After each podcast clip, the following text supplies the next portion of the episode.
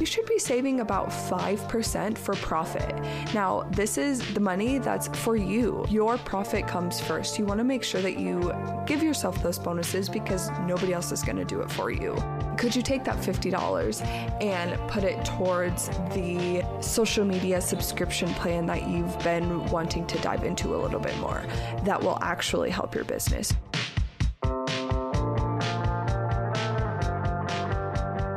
Welcome to Sorted, a podcast for creatives by creatives. I'm Emma. And I'm Alex. So get your coffee ready and let's get sorted. Hi, friends, and welcome back to another episode of Sorted. We have an amazing episode planned for you today. It's something that I am so passionate about, so I cannot wait to dive in. Today's episode is all about the money, baby. We're going to be diving into crash courses. We're going to be diving into pricing, hourly, value base, all the good stuff. And so, first, we wanted to give a little disclaimer. We are still both figuring this shit out too. These are just kind of our opinions about money. Obviously, we are both just two little graphic designers. We don't really know much about money. but we did want to give a quick shout out to last season. We did an episode with our favorite person on this planet, Britt from Countless. So, if you like some pro advice, maybe check out that episode. But this is just kind of talking about, I think it's really important to talk about money and to talk about, you know, have the conversation flowing about pricing. And, you know, Alex and I are both really passionate about talking about money with each other. And we talk about pricing with each other all the time. So, you know, just wanted to kind of talk about some things we've learned and some things that we think are important for, you know, everyone to know and empowering people to talk about money too. yes. It shouldn't be a hush hush, shove it under the pillow kind of topic. It should be very out in the open, especially us as artists and designers.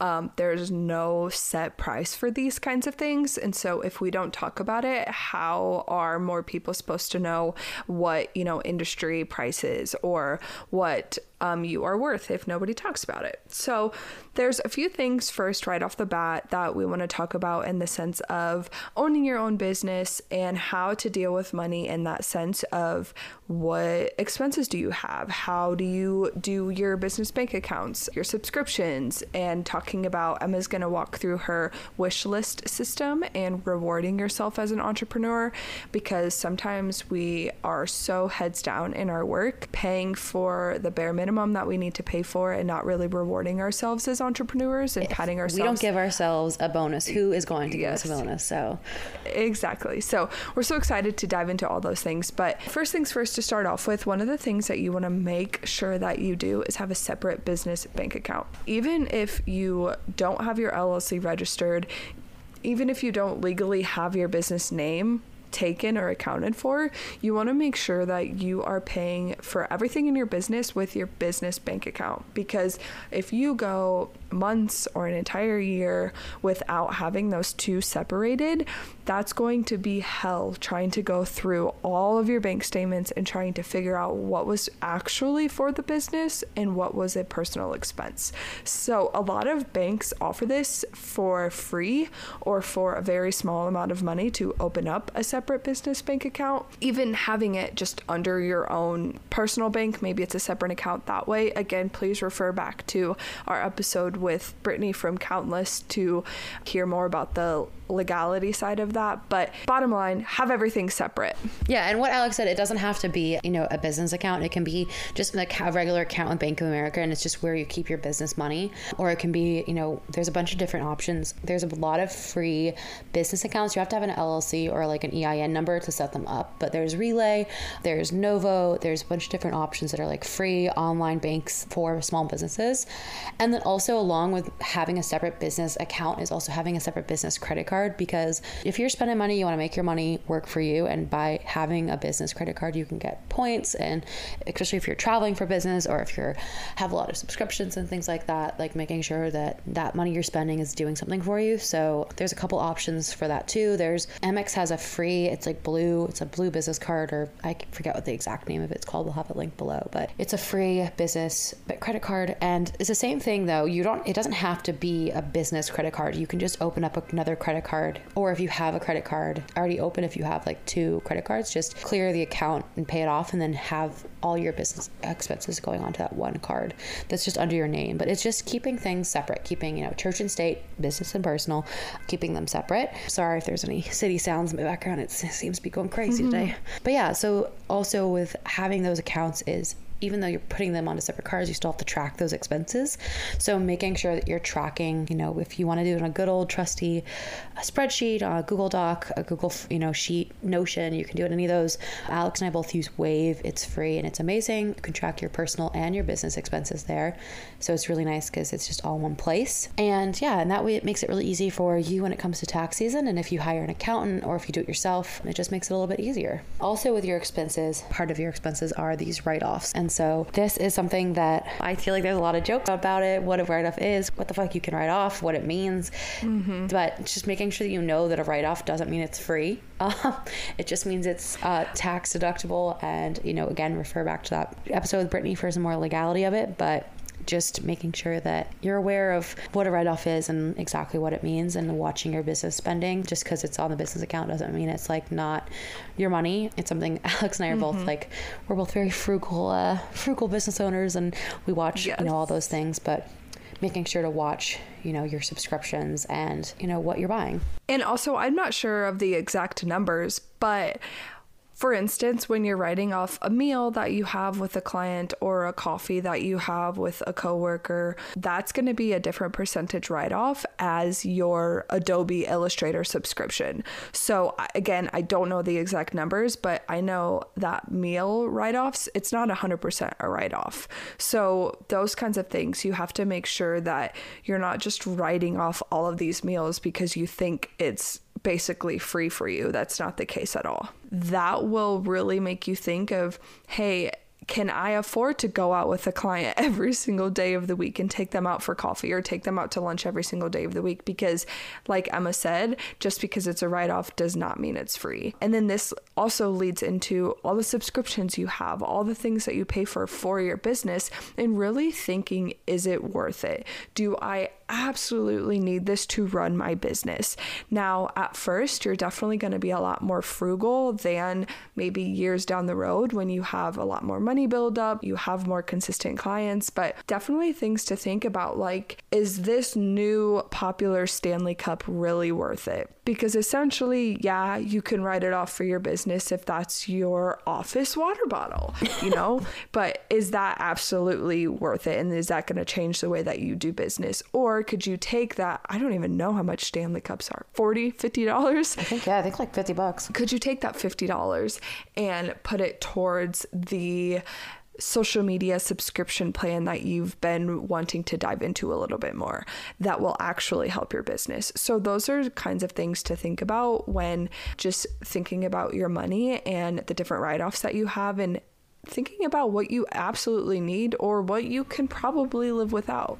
Yeah, if I come across something I really, really want, I put it into kind of like a wish list. I again, Notion, Notion, Notion. I I use Notion for mm-hmm. it. I have a visual board so I can see like a picture of the item. I put the price and I put like what category. So if it is a work purchase, is it a personal purchase, is it a pair of shoes, is it for my health? You know, whatever it is, I kind of categorize it. I put it in the doc and it also sometimes gives me that little serotonin boost that shopping does. It's it's you know it's still that you know organizing. I kind of see the items.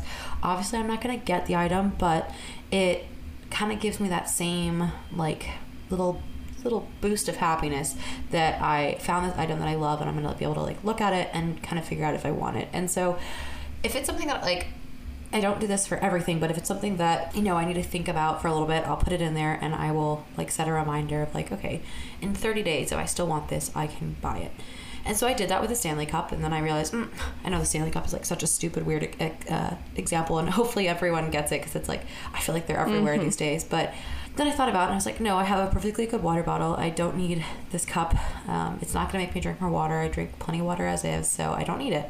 But what I also do with this wish list system is I will pick out an item. Sometimes I do it quarterly, sometimes I do it monthly, depending on the cost of the item.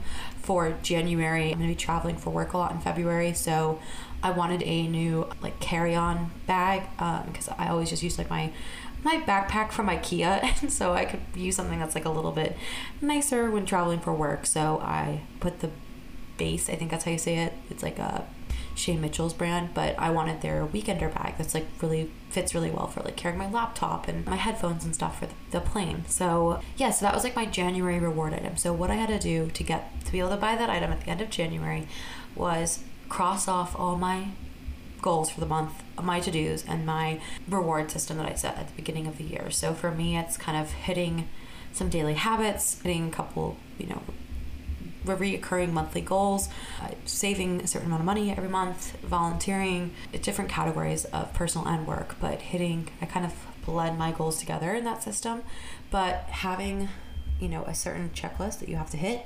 And if you hit it you get to buy yourself that item or if you're not you know if you don't want to buy yourself an item it can be giving yourself a bonus. It can be, you know, there's a lot of different kind of rewards. It doesn't even have to be an item. Like for me, a lot of times it's like getting a facial or getting a massage or mm-hmm. getting my nails done or different things like that. So it's just kind of kind of setting up a reward system for yourself as an entrepreneur that gives you some kind of incentive for hitting those goals mm-hmm. other than just making money. This is something I developed after like a year of working for myself and just kind of wanting I don't know, just having friends getting bonuses and having, you know, I don't get to go on these like happy hours and fun things with my colleagues. So mm-hmm. it kind of gave me just like a little incentive.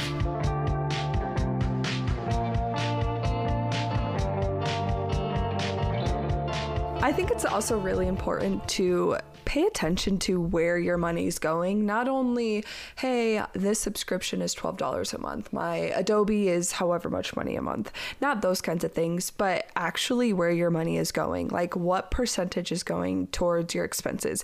What percentage are you paying yourself?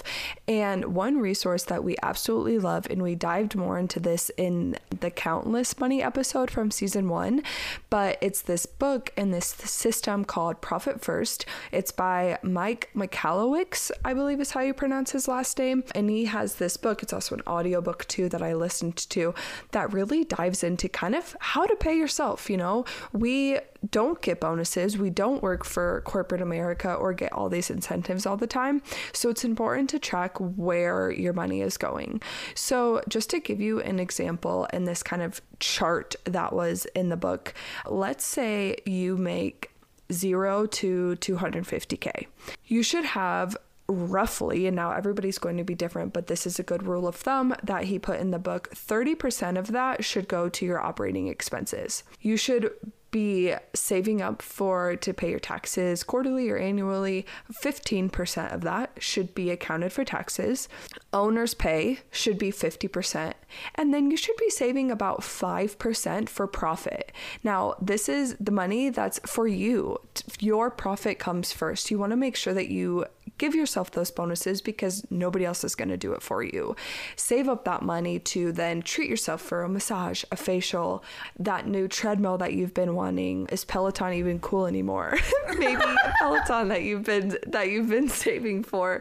So again, just to pay attention to where all your money is going and these percentages are a great rule of thumb to live by. Obviously yours might be a little bit different, but we highly would recommend the book Profit First. Yeah, and kind of another percentage method. I don't know who came up with it or like where it originates from, but I know that Elizabeth Warren popularized it. But it's the 50 30 20 split. 50% is your living expenses, your rent, your groceries, your health care, things like that. Then 30% is your wants. So that's you know your entertainment budget, your eating out, your going out budget, things like that. You're going to the movies, all those things.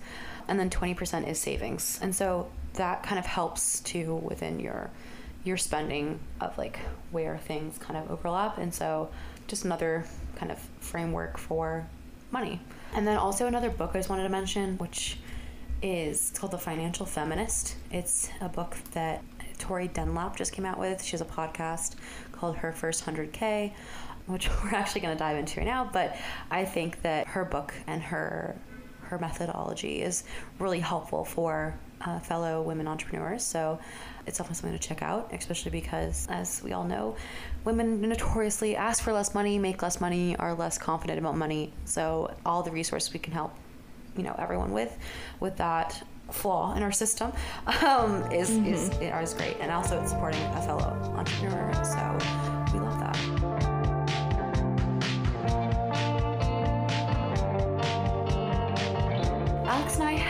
A hot take talking about Tori's her first 100k isn't really kind of it's that's different because she saved 100k that's kind of where her name comes from but there is this rhetoric, this motif, if you will, throughout fellow entrepreneurs, throughout you know the the course sellers online, that you need making ten thousand dollars a month, and that you need making hundred k. Hundred k is this magic number, and when you hit it, you are successful.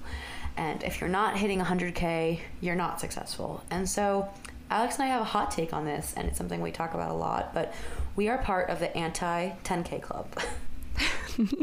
yes, this is a topic that I am very passionate about. Will probably get a lot of hate for it, but these are just my opinions and how I feel about it.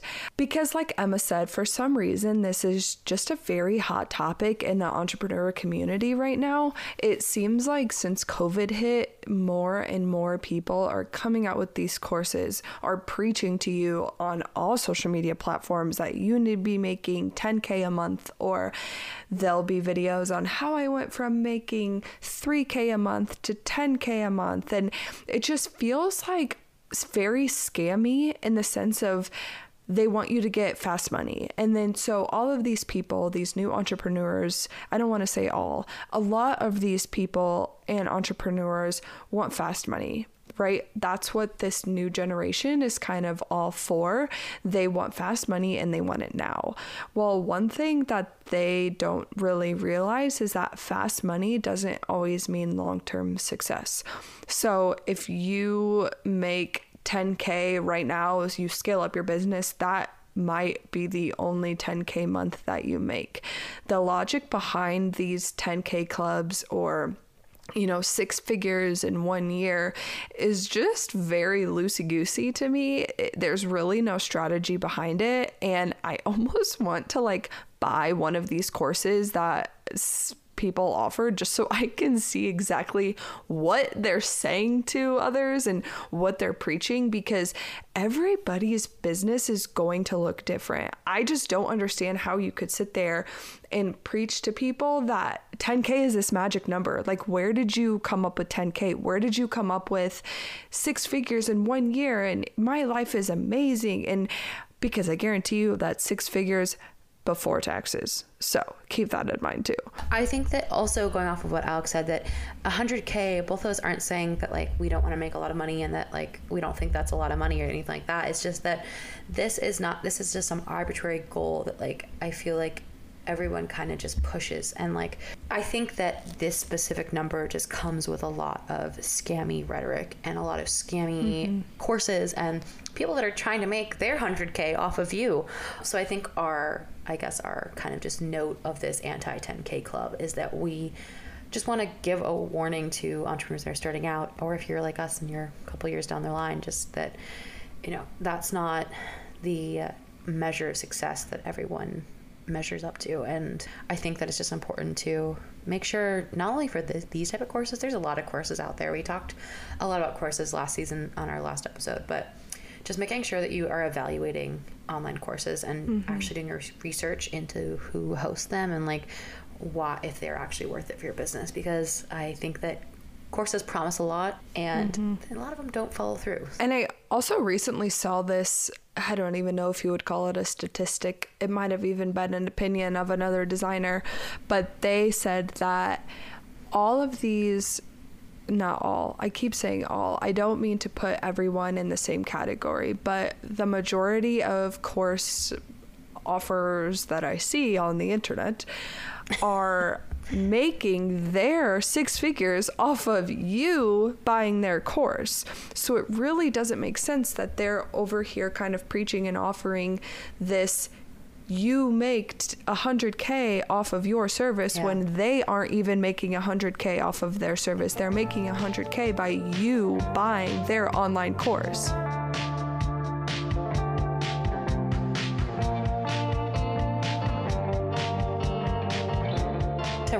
Things up, all things money. Show us the money, baby. All the money, the $1 million pinky up conversation. I think that the most important thing, and also the most, I think that most thing people struggle with is pricing. I think that it's the first question I know that I was Googling, like, what should I charge for my services when I was starting out? I was like, I just didn't even know where to begin. And Alex went to school for design, and she can tell you it's not something they, they taught you in school. They didn't teach you how to price your services or really even talk about, you know, your, you know, if you're going to freelance, how to do this. So it's something that we're both, again, another passion of ours is talking about pricing and making sure that you're, you're getting what you're worth for your services.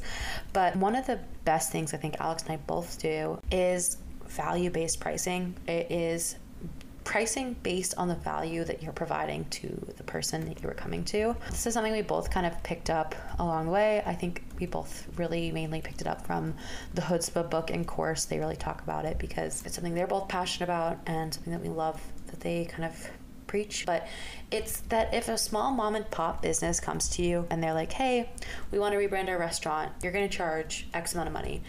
But if a big, huge conglomerate comes to you and they're like, hey, we want you to brand our business, you're not going to charge those two clients the same amount of money. You're providing the same service technically, but you're not providing it's a different value. You know, the the mom and pop business, you know, that's something that I I love working for the mom and pop, but yeah, if a big company wants to come along and pay me three times the price for, you know, I'm just picking out numbers, but three times the price for the same work, like heck yeah, I'm going to take that project on too if it, if it aligns with my values and something I'm interested in doing. But making sure that your pricing, you know, there's like a, a, a gauge on your pricing for those type of projects is really important and it kind of gives you the flexibility to work with you know a lot of different types of businesses size and size wise and uh, you know project wise. Yeah, and I also think too talking about value based versus hourly, yeah. like Emma said, value based has a right time and place for specific projects, but there are some times that hourly is kind of the route to go. And I know some people would disagree, but it's what's worked best for me and my business. So I'll speak on my experiences. But there have been projects that I've personally never taken on before. So, for instance, like the first time I ever did a magazine ad, right? I had never done one of these before, so I had no idea really what to charge. So, what I did was I just picked my hourly rate, what I had been charging for that year, and that helped me gauge, you know, okay, how long is this going to take? What exactly does this entail? Are there restrictions on printing and more back end stuff that goes into this with the planning? So that gave me the flexibility to charge hourly. Then when another magazine ad came on my plate down the road, I could charge value based pricing because then I know how fast I can work on these, what I feel comfortable, what it's worth to the business, you know, and thinking about how much are they going to be making off of this ad? How many people are going to see this ad that will then reach out to them for their service or their business. So then that's the return on investment, right? So those are all things that you can think about. And a golden rule that I have, and I know Emma has too, is to do a project around three times before setting a package price.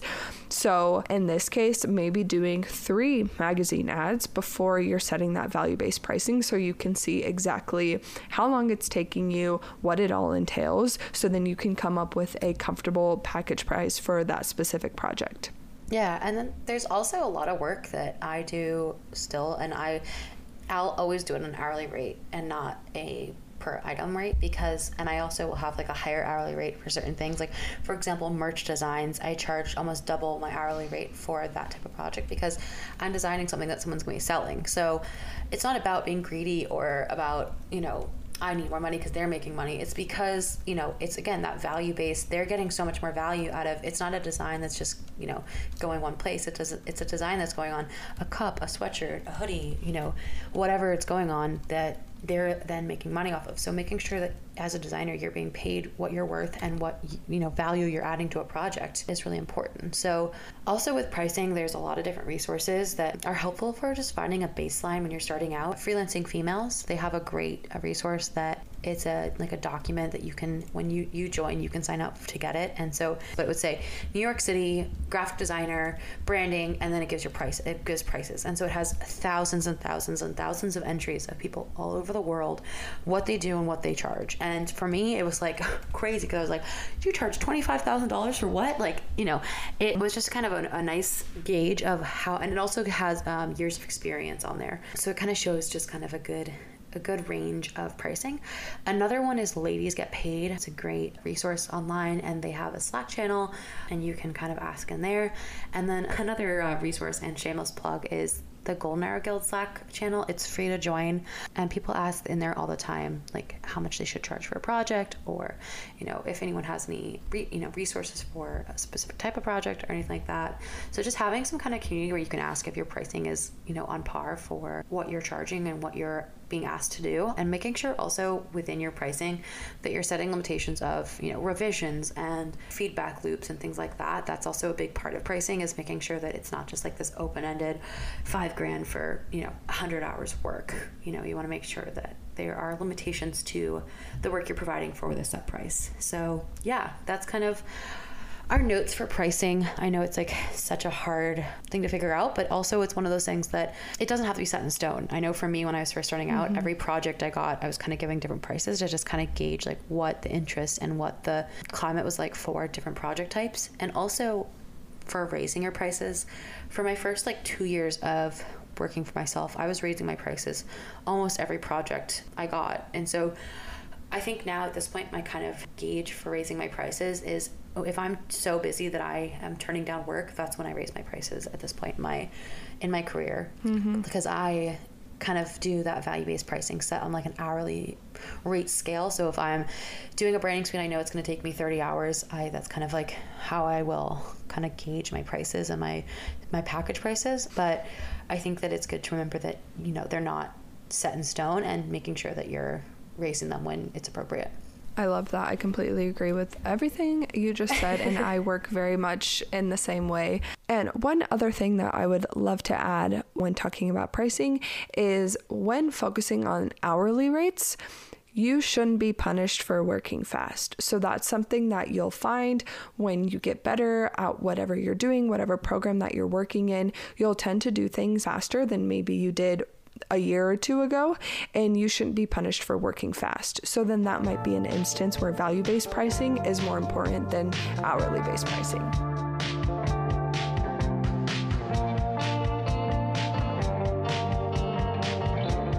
We hope that you got a lot from this episode. I know it was kind of all over the place. It's a bunch of things that we have talked about in previous episodes. The main takeaways for this one is making sure to separate church and state, have that separate business account, track all of your expenses. We love Wave, it's free, and just because it's a write off doesn't mean that it's free. The other hot topic was the anti 10K Club, just making sure that you do your research with these online courses and seeing the person actually behind the course, viewing their work, listening to testimonials from others who have taken their course before, and just remember that fast money doesn't always mean long term success. And then the final one that we wrapped up with is value based pricing versus hourly pricing. There's no right or wrong answer just do whatever works best for you and make sure that you determine if hourly rates are the best for that certain project or if you should jump into more value based pricing. So, we hope that you enjoyed this week's podcast and we cannot wait to chat next week. Bye. Bye.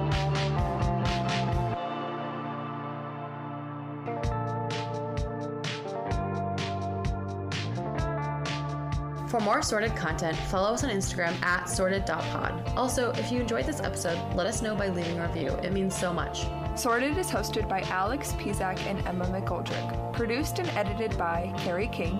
Marketing and graphic design by AP The Creative and ESM Creative Studio. Photography by Hannah Hunt. And music by Dan Dharmawan. Huge thanks to all the people that made Sorted happen and to you for listening. See, See you, you, next time. time.